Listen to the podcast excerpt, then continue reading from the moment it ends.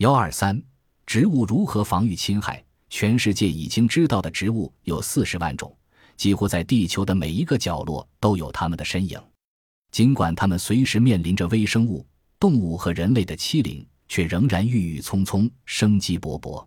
那是因为植物虽然欠一些花草树木，但也有一套保护自己的方法和防御武器。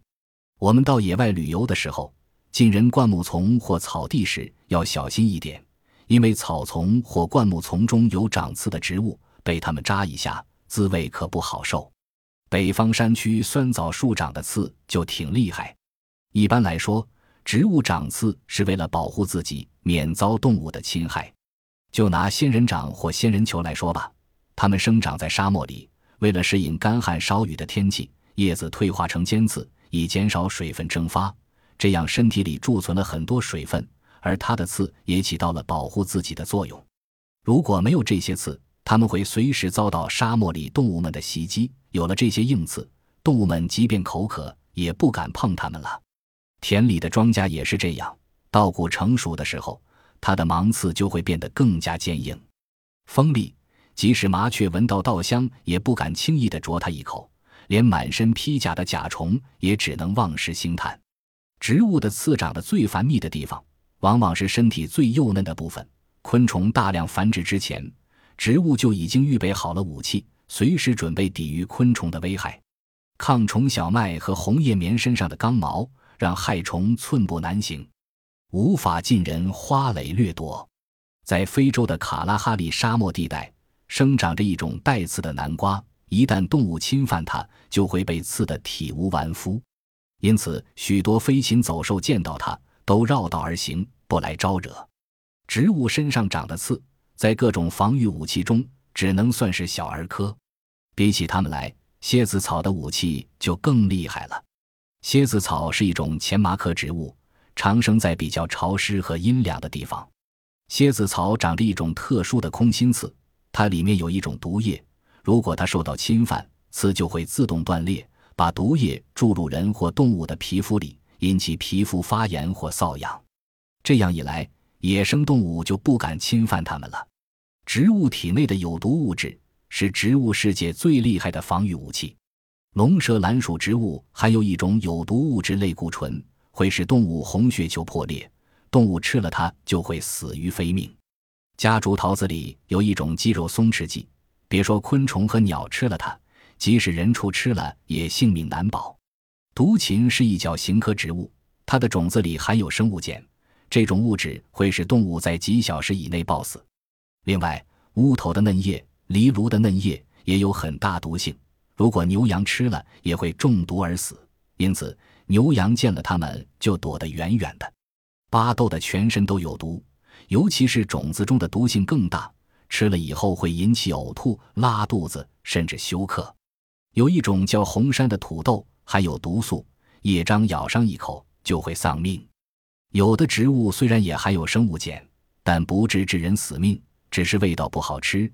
尝过苦头的食草动物就不再吃它了。这类植物使用的是威力轻微的化学武器，是纯防御性质的。除了刺、毒素之外，一些植物长出了各种奇妙的器官，用以抵挡侵害、保护自己。比如番茄和苹果。它们的角质层长得很厚，能有效抵抗细菌的侵害。小麦的叶片表面长出一层蜡质，锈菌就危害不了它了。抗虫玉米的武器更先进，它的包叶能紧紧裹住果穗，这样就形成了关门打狗之势，让害虫互相残杀，弱肉强食，或者把害虫赶到花丝上，让它们服毒自尽。有的植物还拥有更先进的生物化学武器。它们体内有各种特殊的生化物质，像蜕皮激素、抗蜕皮激素、抗保幼激素、性激素什么的。昆虫吃了以后就会发育异常，不该蜕皮的蜕了皮，该蜕皮的却蜕不了皮，有的干脆失去了繁殖能力。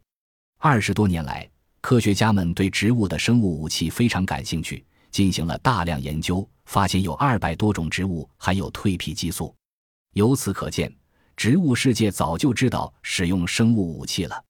古代人为了抵御敌人进攻、保护城市，就在城外挖一条护城河。